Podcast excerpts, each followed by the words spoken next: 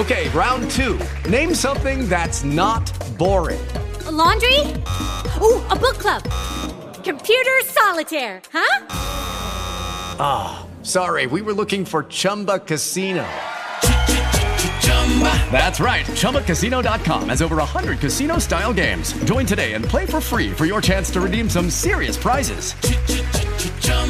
ChumbaCasino.com. No purchase necessary. Full prohibited by law. 18 plus terms and conditions apply. See website for details. Hey guys, it is Ryan. I'm not sure if you know this about me, but I'm a bit of a fun fanatic when I can. I like to work, but I like fun too. It's a thing. And now the truth is out there. I can tell you about my favorite place to have fun Chumba Casino. They have hundreds of social casino style games to choose from, with new games released each week. You can play for free anytime, anywhere and each day brings a new chance to collect daily bonuses. So join me in the fun. Sign up now at ChumbaCasino.com. No purchase necessary. BGW. Void were prohibited by law. See terms and conditions. 18 plus. El País Podcast.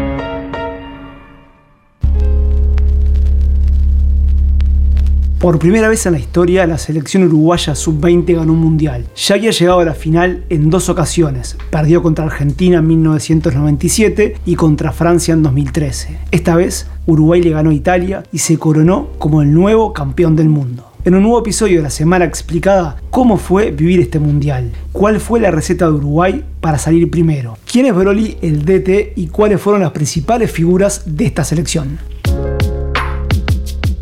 Esto es La Semana Explicada, un podcast del país.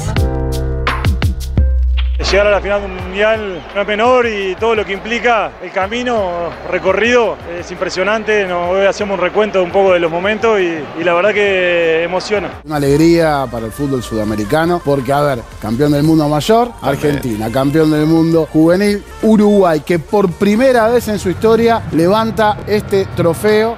Histórico. La selección sub-20 de fútbol de Uruguay conquistó por primera vez en su historia el mundial de su categoría, tras vencer en la final a Italia por 1-0. Muy contentos por lo que se vivió, festejamos muchísimo y ahora estamos encarando la vuelta sabiendo que en Montevideo la gente se va a volcar a saludar a los pibes, al cuerpo técnico, a los funcionarios, a todos los que han estado ahí y que nos han posibilitado traer esta Copa del Mundo.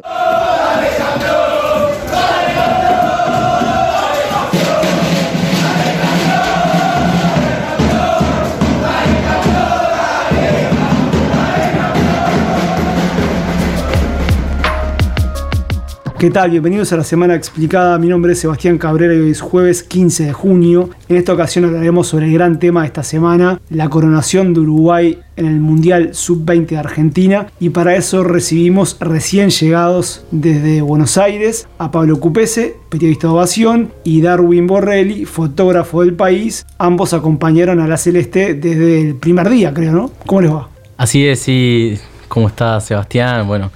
Muchas gracias por, por, la invitación, sobre todo a este podcast. La verdad que fue, fue unas semanas muy impresionantes. La verdad que eran mi primera cobertura grande y bueno, y la viví de una manera increíble. ¿Qué tal? Buenas tardes. La verdad que fue increíble esto.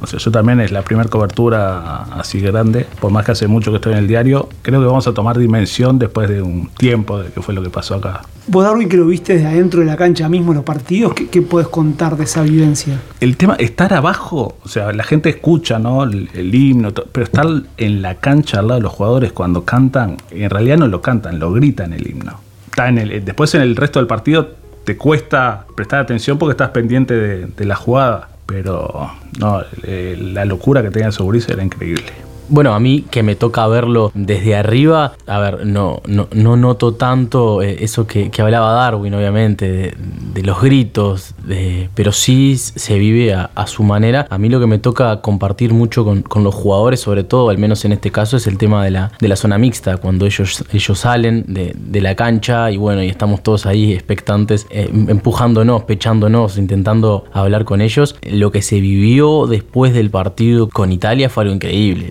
Jugadores que salían corriendo eh, con la copa, iban, volvían, pasaban, te pasaban a vos y, si los llamabas, bueno, volvían y te hablaban de nuevo. Eh, era, era algo increíble y bueno, y que como decía Darwin también, sí, es algo que vamos a, dimensionar con el pasar de los días, de las semanas. Obviamente, a ver, eh, nosotros no fuimos campeones, nosotros no metimos el gol, nosotros no atajamos las pelotas, pero sí, un poquito, es un poco distinto, es, especial por, por haber estado ahí y más durante, durante todo el mundial, durante 25 días. Esta final fue especial sin duda. Yo tuve la suerte de ir también como hincha, simplemente a último momento, como tantos que, caímos ahí en el, último día. Pero bueno, era un estadio que yo no sé qué porcentaje habría hinchas uruguayos, pero fácil un 80% ¿no? de la convocatoria total. Hay un clima que evidentemente era, muy particular. Sí, a ver, había un clima muy especial porque era en La Plata, era en Argentina, pero era como si estuviéramos jugando en el centenario, porque creo que eran 38.000 personas las que asistieron y bueno, y un gran número era, era uruguayos. Y los que no eran uruguayos, muchos eran argentinos hinchando por Uruguay. Entonces también sumaba, sumaba mucho eso. Sumó para los futbolistas. También era una incógnita saber cómo iban a reaccionar los futbolistas a esa presión, por llamarlo de alguna manera, porque les había tocado jugar con Inglaterra, por ejemplo, en un partido que por la rivalidad que hay entre Argentina e Inglaterra llevó mucho público. Y bueno, y, por ahí ese partido capaz que fue, además, más allá de la derrota, el que más le costó jugar a Uruguay. Entonces estaba un poco esa duda de, bueno, ¿qué va a pasar con tanta gente en la tribuna otra vez? Y la verdad que jugaron, lo hablábamos con los jugadores, lo hablábamos con otros colegas, Uruguay increíblemente juega su mejor partido del Mundial en la final, con todo lo que, lo que eso significa, obviamente. Es que si uno hace, memoria, en un partido definitorio ver a, una selección uruguaya con una actitud tan ofensiva, yo en, mi vida no, no me acuerdo de tantas ocasiones.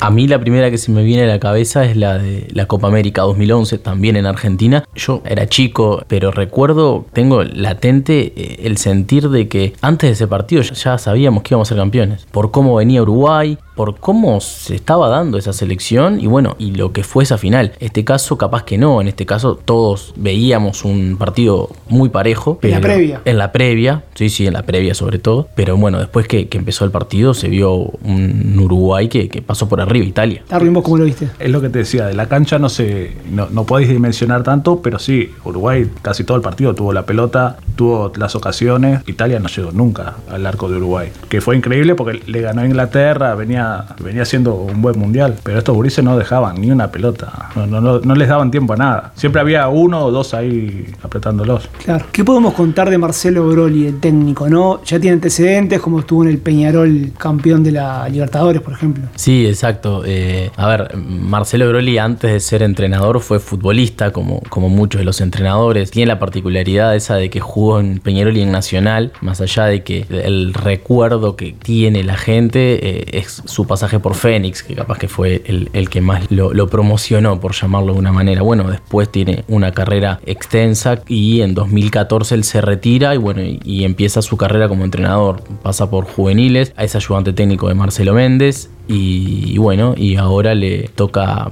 primero le toca la sub-20 con, con Peñarol, exactamente, en la que juega, compite en la Copa Libertadores y la gana, además, y después les llega el llamado de la selección, que hubo ahí una, una, expectativa grande de quién iba a ser el técnico de la sub-20. Hubo tres, cuatro nombres que aparecieron, él fue el que convenció más. Bueno, y con el diario del lunes fue una buena decisión, porque, ta, porque dejó a Uruguay a cinco minutos de ser campeón sudamericano y ahora campeón del mundo. Yo el otro día en conferencia de prensa precisamente le preguntaba sobre eso, sobre si se estaba acostumbrando a jugar finales, porque jugó con Peñarol, con Brasil definió, no era una final, pero era como si fuera una final, y ahora le tocaba jugar esta final con Italia. Y bueno, y él me decía algo que era cierto, que yo no me había puesto a pensar, que él podría haber, por haber salido campeón de la Libertadores, le tocaba dirigir la final del mundo a nivel de clubes, la que Peñarol jugó con Benfica. Por su contrato con la AUF, no pudo dirigirla, la dirigió Juan Manuel Olivera, pero que le tocaba ahora una revancha eh, a nivel de selección. Y bueno, y la revancha la, la resolvió con, con, un triunfo importantísimo, la verdad, para él como experiencia y para todo el, pueblo uruguayo. Como técnico no hay dudas que ha sido hasta ahora sumamente exitoso. Exacto, sí, sí, la verdad que los números lo avalan, eh, al menos de, de, un tiempo a esta parte, y bueno, pero también es como los jugadores, hay que ir, ellos hicieron mucho hincapié, mucho hincapié durante el Mundial, el paso a paso, ganamos un partido en fase de grupos, no estamos clasificados. Ganamos un partido, clasificamos a, de final, bueno, estamos en octavo de final. No, vemos más allá de, lo que estamos jugando. Y bueno, yo creo que también esa fue una de las bases de esta selección y es una de las bases también de lo que es el fútbol también, porque más allá de que nosotros hoy en día empezamos a hablar de, bueno, de que estos futbolistas son la próxima generación, los próximos cracks de la selección uruguaya, eh, hay que siempre ser cautelosos mismo con los jugadores como con Broly. Entonces, bueno, está, sus, rendimientos son muy buenos, sus números son muy buenos hoy en día, pero es, todo lleva un proceso y bueno, hay que, hay que ver cómo sigue también el, entrenador ahora. aparte se sabe que siempre ha pasado en los otros periodos que la sub-20 no siempre refleja después en la carrera de mayores, ¿no? No, por supuesto, porque a ver, porque vos no podés hacer un control C, control B, eh, no podés copiar y pegar, no podés sacar 21 jugadores de una sub-20 y poner los 21 jugadores en una mayor. Hoy en día hay 7 siete de estos futbolistas fueron convocados por Bielsa para la mayor. Bueno, no son todos. Entonces también hay que hacer un trabajo atrás con esos, con los que no están, primero para que no se desmotiven, segundo para que sigan trabajando y bueno, y puedan eh, algún día estar si es que así se les da. Si tuviéramos que destacar a cuatro o cinco jugadores principales de, esta selección, ¿a quiénes nombrarías? Bueno, ah, hubo mucho punto alto, porque bueno, en una selección que es campeona uno ve muchos jugadores, además aprecia mucho lo que hicieron, pero bueno, por nombrarte así algunos, sin duda que lo, que hizo Randall Rodríguez en el arco es, fue muy bueno. Le hicieron goles en un solo partido y bueno, estuvo seis partidos de los siete que disputó eh, con la Valle Invicta. Hubo polémica porque el guante de oro se le dieron al arquero de Italia, pero bueno, el de Uruguay había recibido tres goles nada más en todo el mundial. Exacto, sí, hubo, hubo ahí una, una polémica eh, que bueno, llamó un poco la atención, la verdad, porque solamente le hicieron tres goles a Randall Rodríguez, estuvo seis partidos sin que le anoten, entonces bueno, ¿qué más tenía que hacer para que le dieran el, guante de oro? Muchos eh, hablaban de que bueno, puede ser una especie de premio consuelo para un equipo que termina segundo, pero lo cierto es que si el premio es a rendimiento, el de menos goles fue Randall Rodríguez. Tampoco se sabe mucho cómo se decide eso, ¿no? ¿O sí? Son periodistas que votan, me parece. ¿Pero ustedes votaron, por ejemplo? No, no, no. No, porque hay, es un grupo selecto. No, no sé exactamente los detalles. Bueno, estábamos con el arquero y el resto de, la. bueno, y la verdad que soy un poco injusto, capaz, nombrando a algunos y no a todos, pero de los más destacados, bueno, Sebastián Boselli y Facundo González en la saga hicieron tremendo mundial. Habían hecho un gran sudamericano y eran en el mundial. También son parte de que Uruguay haya recibido goles en solo un partido. Sin duda, es un triángulo que formaron ahí con Randall Rodríguez muy bueno y que entre todos se van, se van acoplando bien. Alan Maturro en el lateral izquierdo. Es un jugador que más allá de que puede haber jugado alguna vez en esa posición, sorprendió a muchos apareciendo como lateral izquierdo porque él es zaguero en realidad y fue prácticamente el mejor del mundial al punto que le dan el balón de plata. También ahí se ve también lo que es la entrega, el sacrificio, eh, el jugar donde muchos hacían hincapié en eso, jugar donde, donde Marcelo me diga que tengo que jugar y de donde puede ayudar. Bueno, Fabricio Díaz, el capitán de Uruguay también, fue una de las figuras. Franco González, el cepillo que con su habilidad también llamaba la atención, incluso varios periodistas que estaban en la vuelta, argentinos, decían, vos, ¿quién es el 10? ¿Dónde juega? Eh, entonces, está también, viste que eso llama un poco la atención de, los demás. Y bueno, y Anderson Duarte también, que terminó siendo el goleador, un futbolista que tiene algo similar a lo que pasó con Maturro, él es volante ofensivo, más allá de que alguna vez haya podido jugar de delantero, pero se acopló a jugar de 9, lo hizo bien y terminó haciendo tres goles claves en la fase eliminatoria. Le hace un gol a Gambia en octavo un gol a Estados Unidos en cuartos y un gol a Israel en la semifinal para llegar a la definición. Claro. Darwin, vos que viviste los partidos desde la cancha, como decías, ¿empezabas a ver a medida que avanzabas que había como una cosa de que Uruguay podía llegar o eso no, no se notaba necesariamente? El tema que nosotros no, tampoco veíamos las otras, las otras selecciones, no teníamos mucha idea. Sabíamos que Uruguay jugaba bien y tenía una forma de jugar muy de, de presionar y demás, pero en las instancias finales nunca sabés cómo se puede dar el partido. Yo no vi un clic en algún momento, pero siempre fue parejito, porque inclusive en el partido que perdió contra Inglaterra, no fue que tuvimos chances, hicimos dos goles, presionamos, pero para mí fue una selección que parejita todo el campeonato. capaz que no le sobró nada. La impresión es, la mía es que fue como de menos a más quizás. Sí, sí. El primer partido lo ganó bien contra Irak. El segundo le costó y de ahí como que sí fue, después de ese partido que pierde con Inglaterra, como que ahí se arrancó el envión y no paró. Y la final, como decíamos, en cuanto a chances de gol, la diferencia fue abismal, ¿no? No hubo casi chances de gol reales de, Italia. Exacto, sí, la verdad que era algo abrumador. Yo en el entretiempo empecé a, mandar algunos mensajes y con, mismo con colegas que estábamos ahí decíamos, solo falta el gol. Yo les decía, estoy nervioso. Y me decían, vos, pero a mí lo que me pone nervioso es que no aparezca el gol, porque las chances están. Llegar tanto y no convertir. Llegar tanto y no convertir. Lo que fue, eso que fue un pecado tantas veces también, porque que nos llevó a, a veces a, tener que definir los partidos ahí justito, fue lo que nos terminó sacando campeón también. Porque vos fijate que el hecho de que Uruguay haya hecho el gol tan sobre la hora también le permite que el rival no reaccione. Más allá de que Italia fue nada que ver a lo que venía mostrando hasta ese momento en, en la Copa del Mundo. Bien, ahora esto da para ilusionarse de cara al futuro, vamos a ser campeón mundial en mayores o bueno, no, no, no es para tanto. Bueno, eso va un poco de la mano con lo que te decía hoy. Es una generación muy buena. A ver, hubo otras generaciones muy buenas también. Sin ir más lejos, la generación del 2013 fue finalista, perdió con Francia y no todos los futbolistas eh, llegaron a jugar a la selección mayor. Entonces, bueno, yo creo que a esta selección le da otra imagen el hecho de haber, haberse quedado con el título. Pero está claro que no todos van a poder tener su lugar asegurado en la selección y nada asegura tampoco que jugando en la selección mayor sean campeones. Obviamente, calidad hay, material hay, hay que aprovecharlo y hay que ver también cómo siguen sus carreras individuales, más allá de la selección. Porque hoy en día la gran mayoría, salvo dos futbolistas que son Facundo González que están en Valencia y, Alan Maturro que está en Genoa, todos los demás están jugando en Uruguay. Entonces, bueno, eh, Andrés Ferrari va a ir a jugar a, Villarreal después, ahora después del Mundial. Pero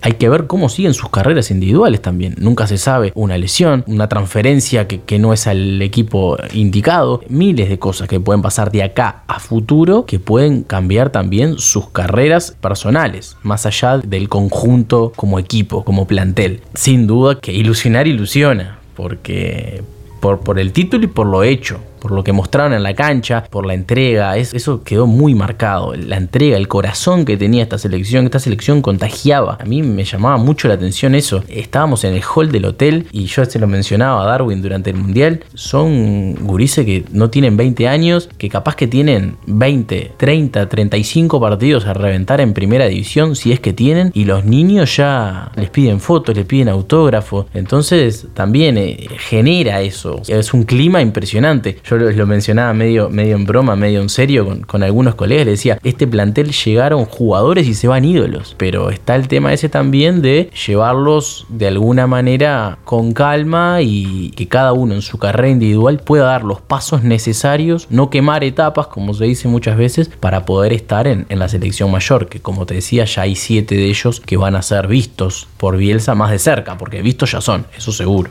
Y se puede decir que este éxito también es parte del proceso que inició Tavares, que tiene algo que ver o no necesariamente? Bueno, sí, yo creo que, que tiene, tiene que ver. El ruso Pérez, precisamente, ayudante técnico de Marcelo Broli, hacía hincapié en eso después de la final. Bueno, él fue un futbolista de Tavares y hoy es un poco, por llamarlo de alguna manera, algo delegado que va transmitiendo él a los futbolistas. Y yo creo que es parte de todo eso, es parte de niños que crecieron viendo lo que pasó en Sudáfrica 2010, niños que crecieron viendo a, Suárez y Cavani en su mejor esplendor. Entonces yo creo que parte de, lo que hoy se vive con esta generación tiene que ver con lo que fue el proceso del maestro Tavares. Porque obviamente estos futbolistas no nacieron ayer, estos futbolistas no parecieron ayer, no empezaron ayer a jugar. Estos botijas llevan 6, 7, 8 años jugando al fútbol y jugando en divisiones más chicas que la sub-20, en sus clubes y en la selección. Entonces es parte, sí, de, todo un proceso y de una línea de trabajo que se llevó durante muchos años. Bien, para terminar, este lunes ustedes estaban todavía en Argentina, pero ya saben que Montevideo y parte de Uruguay fue una fiesta. ¿Cómo lo vieron a la distancia, las imágenes que les habrán llegado, como a todo el mundo? No, es increíble. Eh, haber estado todo el, todo el proceso y no estar en la llegada cuando lo, recibe la gente.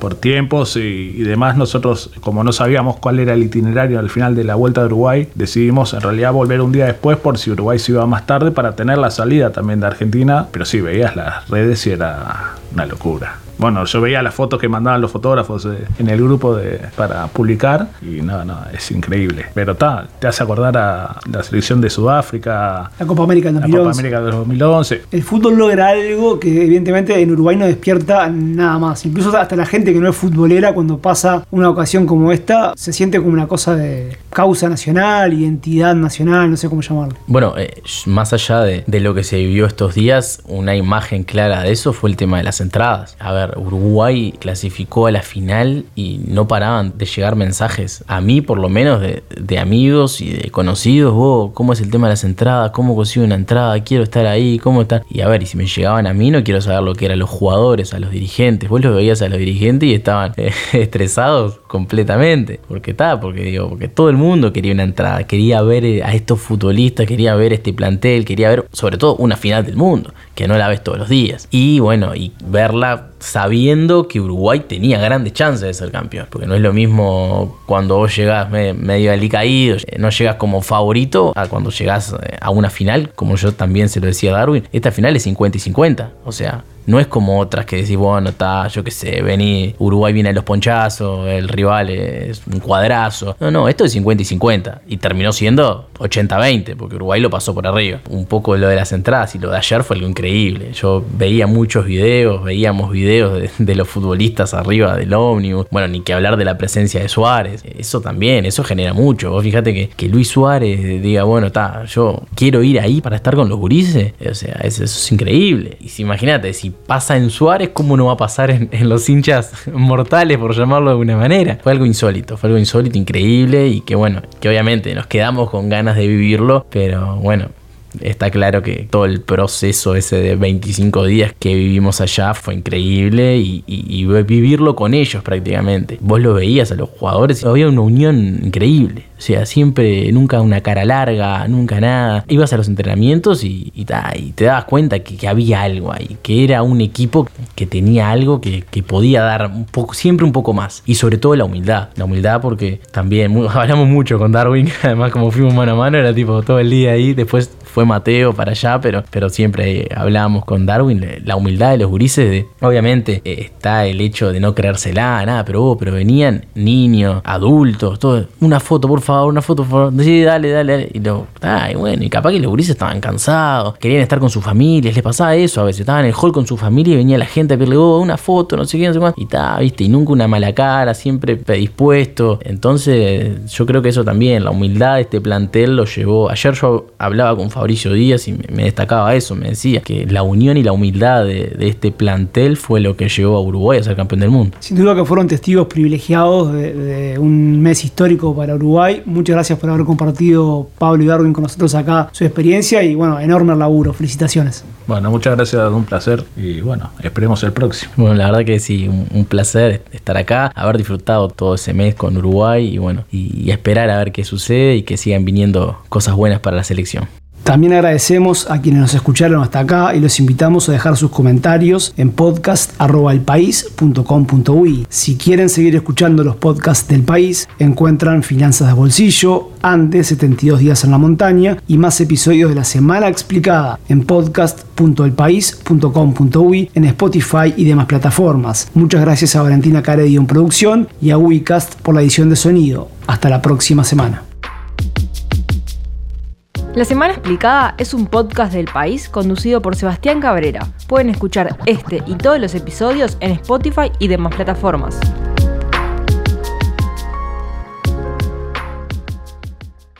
¿No se merece tu familia lo mejor? Entonces, ¿por qué no los mejores huevos? Ahora, Egglands Best están disponibles en deliciosas opciones. Huevos clásicos, de gallina libre de jaula y orgánicos de Egglands, que ofrecen un sabor más delicioso y fresco de granja que le encantará a tu familia. En comparación con los huevos ordinarios, Egglands Best contiene la mejor nutrición como 6 veces más vitamina D, 10 veces más vitamina E y el doble de omega 3 y B12. Solo Egglands Best. Mejor sabor, mejor nutrición, mejores huevos. Visita egglandsbest.com para más información.